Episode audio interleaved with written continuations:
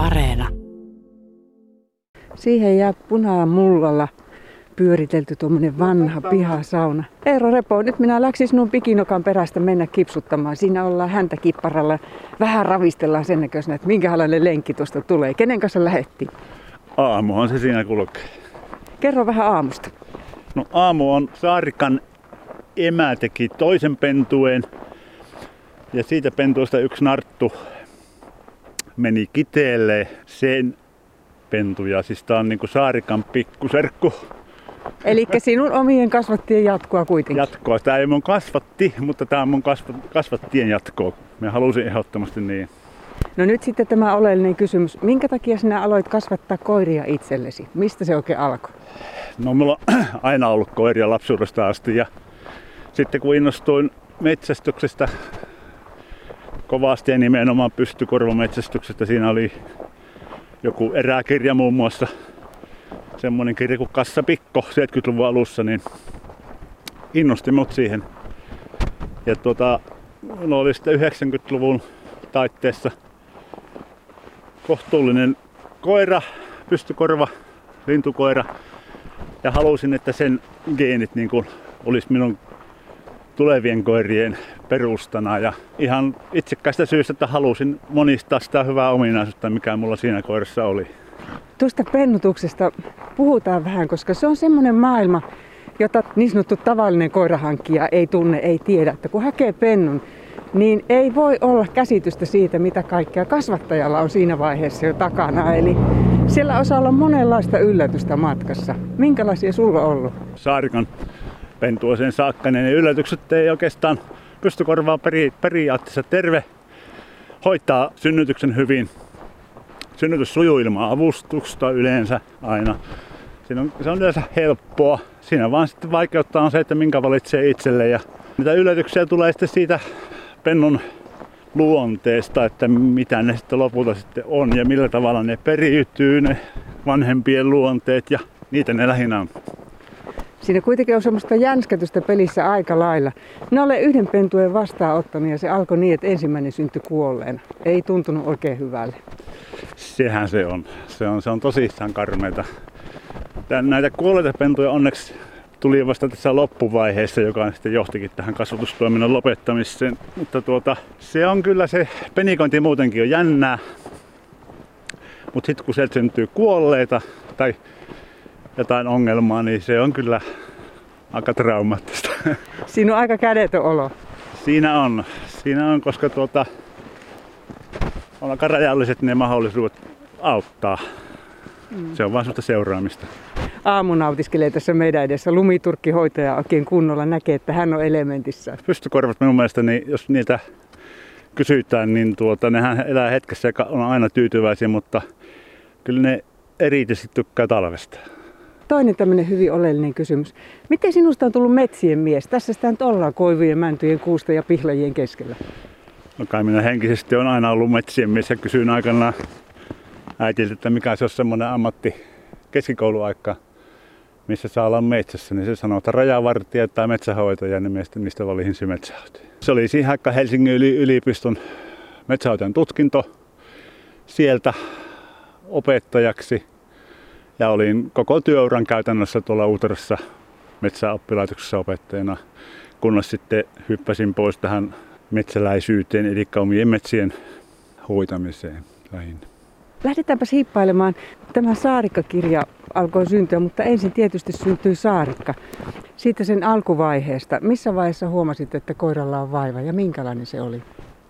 Se oli ihan siinä imetyksen käynnistyessä huomasin niitä maitotahruja pentulaatikossa ja sitten piti ruveta seuraamaan, että mistä se johtuu, kuka sillä puklauttaa sitä maitoa ja lopulta me sen huomasin ja siitä se pikkuhiljaa lähti aukenemaan ja tietysti netistä sitten hakemaan tietoa, että mikä sillä on vaivana ja eihän siinä oikeastaan paljon muita vaihtoehtoja ollut kuin, kuin tämä. Ja konsultoin sitten lääkärin kanssa, kanssa, eläinlääkärin kanssa ja näin poispäin. Ruokatorvessa ongelma? Joo, siellä oli niin kuin laajentuma, joka niin kuin jätti ruoan siihen semmoiseen pussiin ennen mahalaukkua. Ja sitten se, sieltä pussista se maito aina niin kuin pullahti, kun koira kävi nukkumaan. Se pullahti suuhun ja se saattoi vetää sitä henkeä. Se on se mikä olisi sen ehkä tappanut. Sinulla oli silloin aika vakava mietinnän paikka ja olit jo sitä mieltä, että ei tästä oikein elolle ole saati metsään. No se on, kun minulla on hyvin herkkä paikka, jos eläin kärsii, niin minä en sitä niin kuin siedä katsoa. Ja kasvattajana tietysti tajusin, että tästä nyt ei voi, sitä ei voi kasvatukseen käyttää, jos on sairas. Siitä se syntyi semmoinen ristiriita tilanne ja sitten se oli se valoläikkä, kun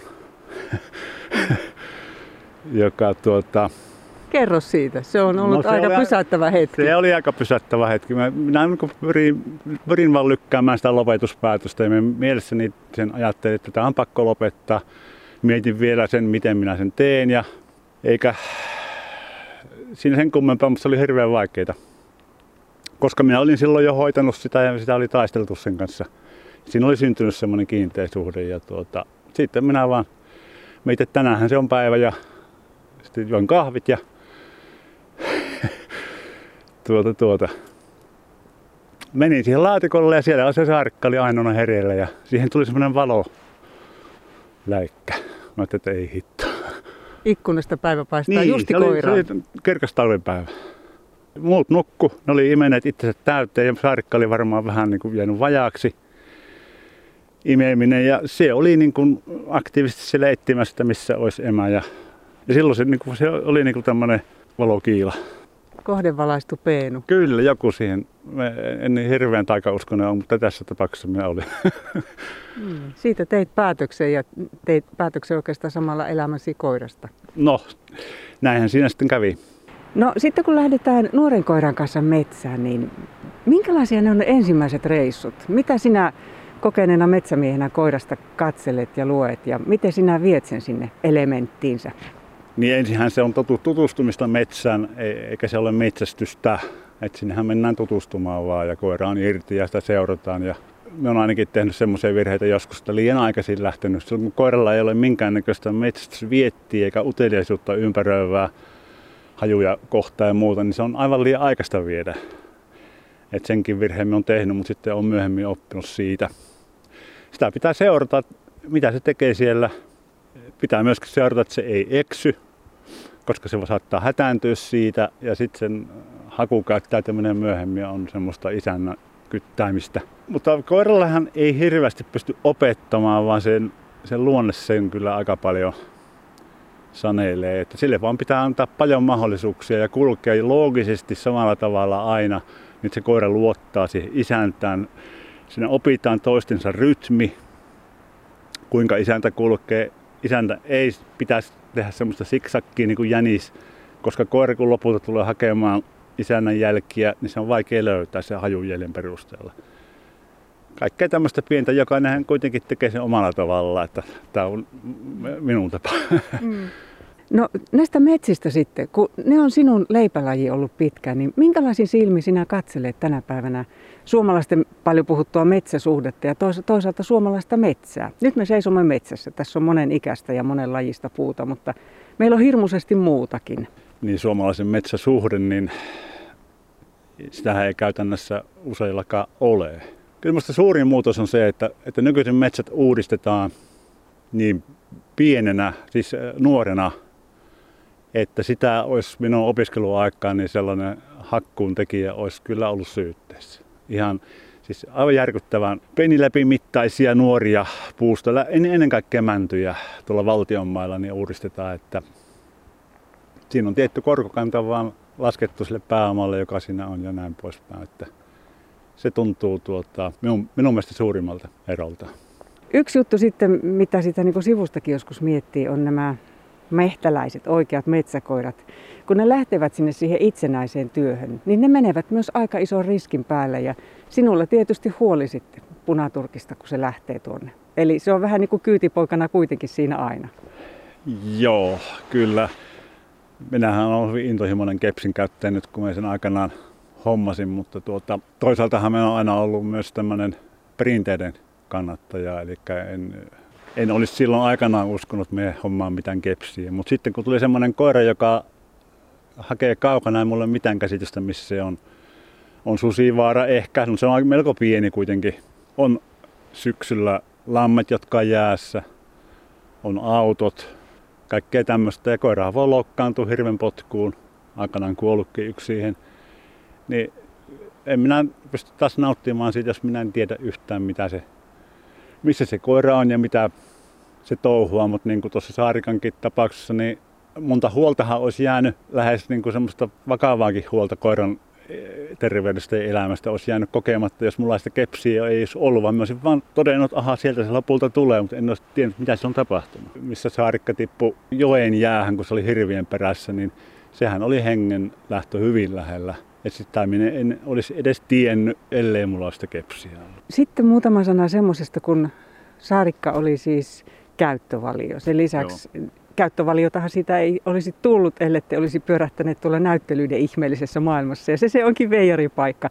EH haitte sieltä. Näinhän siinä kävi. Tuota, se oli me, meille semmoinen iso juttu, koska me tiesin, että ilman tosiaan sitä näyttelytulosta ei tuota, ole sitä käyttövalioarvoakaan mahdollista saada. Tosin silloinhan me myöskin jo tiesi, että ei saarikka mikään jalostuskoira koskaan ole, mutta mulla oli se vanha tapa kilpailu, ei, onko se nyt kilpailuvetti, mutta kuitenkin tämmöinen koiran arviointi, se niin kunniaosoitus sille koiralle ja sen ominaisuuksille, niin minä halusin vielä sitä käyttää sitten käyttökokeissa. Saarikkaan liittyy vielä semmoinen erikoisuus, että sitten kun tunnit oli täynnä ja se laitettiin omaan muistopaikkaansa, niin silloin aika mielenkiintoinen hautapaikan numero. Joo, kun saarika elämässä tuntuu, että siinä ei mikään ole tavanoma, tavanomaista. Se, niin kuin se syntymästä lähtien se aina oli jotenkin, niin kuin, että, että tämäkin vielä. Ja se tuntui siltä, että se on aivan eri koira kuin mikään muu. No niinhän kaikki on tietysti, mutta... Kun, Jotkut vaan on vielä enemmän. Niin, ja sitten tulee saarikan kanssa tuli se tietty yhteenkuuluvaisuus siinä, että se, se sopii niin kuin kaikilta ominaisuuksiltaan juuri minulle ainakin. Ja tietysti olihan se totta kai myös hyvä koira kaikilla niillä mittareilla, joilla minä yleensä koiraa on mitannut, niin tuota, poikkeuskoira. Ja sitten oli vielä hauskaa se, tai no voiko sanoa hauskaa, mutta me mielessäni mietin, että mikähän vielä tässä osoittautuu semmoiseksi ainutlaatuiseksi, niin vielä se numero, että mikähän se, numero sitten, se on varmaan joku ihmeellinen. Sitten soitin sinne, että millä numerolla se on haavoittu, niin tuli se 247, no aha, no se vielä. ja se, se, se, se nyt sitten on.